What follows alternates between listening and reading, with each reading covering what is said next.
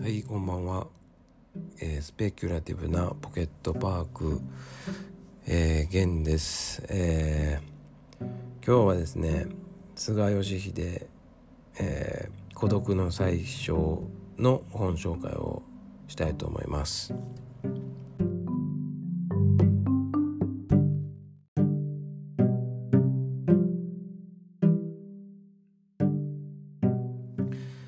えーこの本はですねあの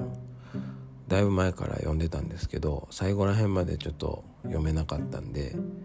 えー今回読み切ったんでサクッと、えー感想をね語っておきたいと思います。えーまあグッときたところっていうのはやっぱりデザイナーとディレクターっていうのはなかなか共存できないっていうところなんですね。菅さんはなかなかディレクション能力がそんななかったのかなっていうデザイナーなんですよね。で自分で作ってしまうんですよねトップダウン的に。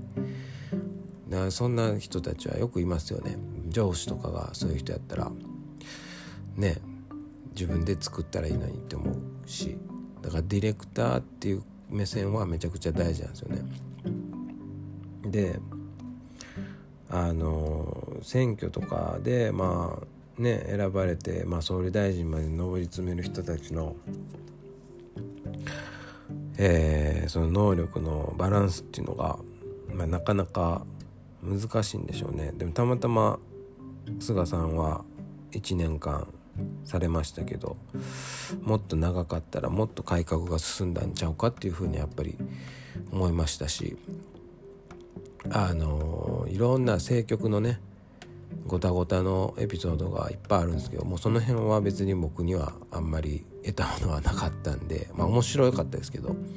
僕がグッときたんは一番良かったのはそういう勉強になったっていうところですね。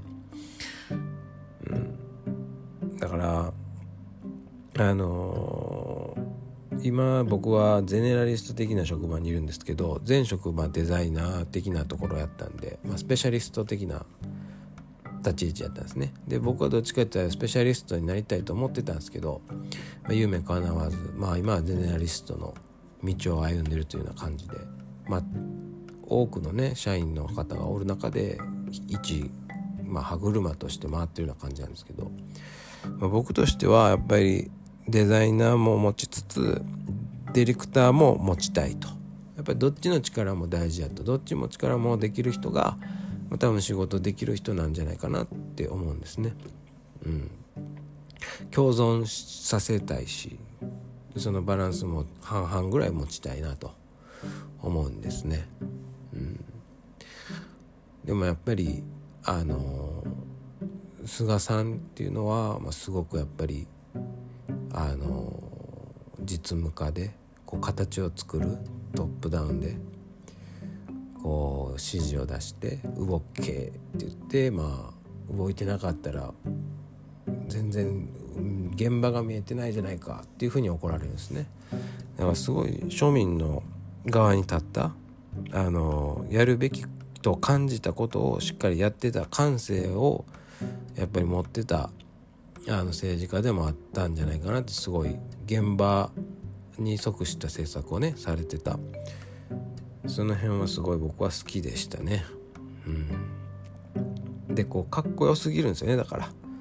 こうあんまり見せないから。あのそういうコミュニケーションとかのあれをね。パフォーマンスというか。だからコロナでうまいこと説明できんくてそれが不安を募らせてしまって、まあ、退治に追いやられてしまったっていう。だからそういう人気取りじゃないけど人気も大事なんですね。人間に対人間にとっては。それが政治の中では風がね吹き荒れてるわけじゃないですか。そういう評価の風がね。だから自分自身もやっぱり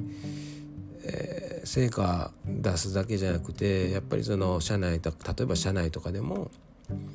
まあ、評価も、まあ、一方で何て言うかな。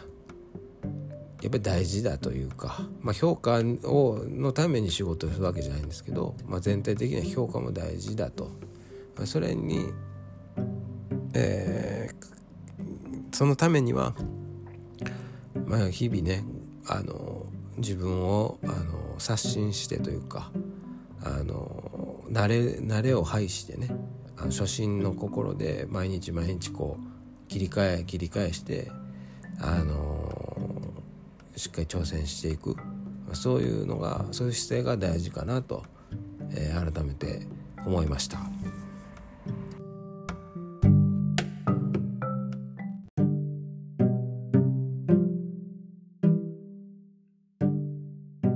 はい、えー、いかがでしたでしょうか？一応最後のね付け足しするとしたらまあスペキュラティブなデザインにどうつなげるかっていうとまあ結局自分はデザイナーとディレクターっていうのを共存させた上でまあ社内、まあ、家庭、まあ、いろんな場面でプレゼンス、なんか結構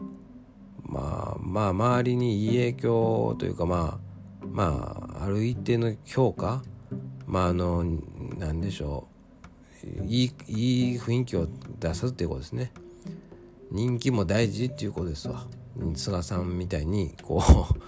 う ね支持率でね退陣まで追い込まれるんで、うん、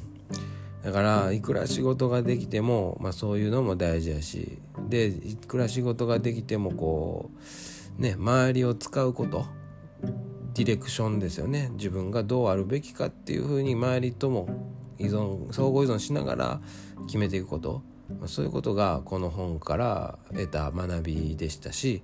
まあ、スペキュラティブな自分のね振る舞いにつなげていけるのかなとそう思いました。はい。最後まで聞いていただきましてありがとうございました。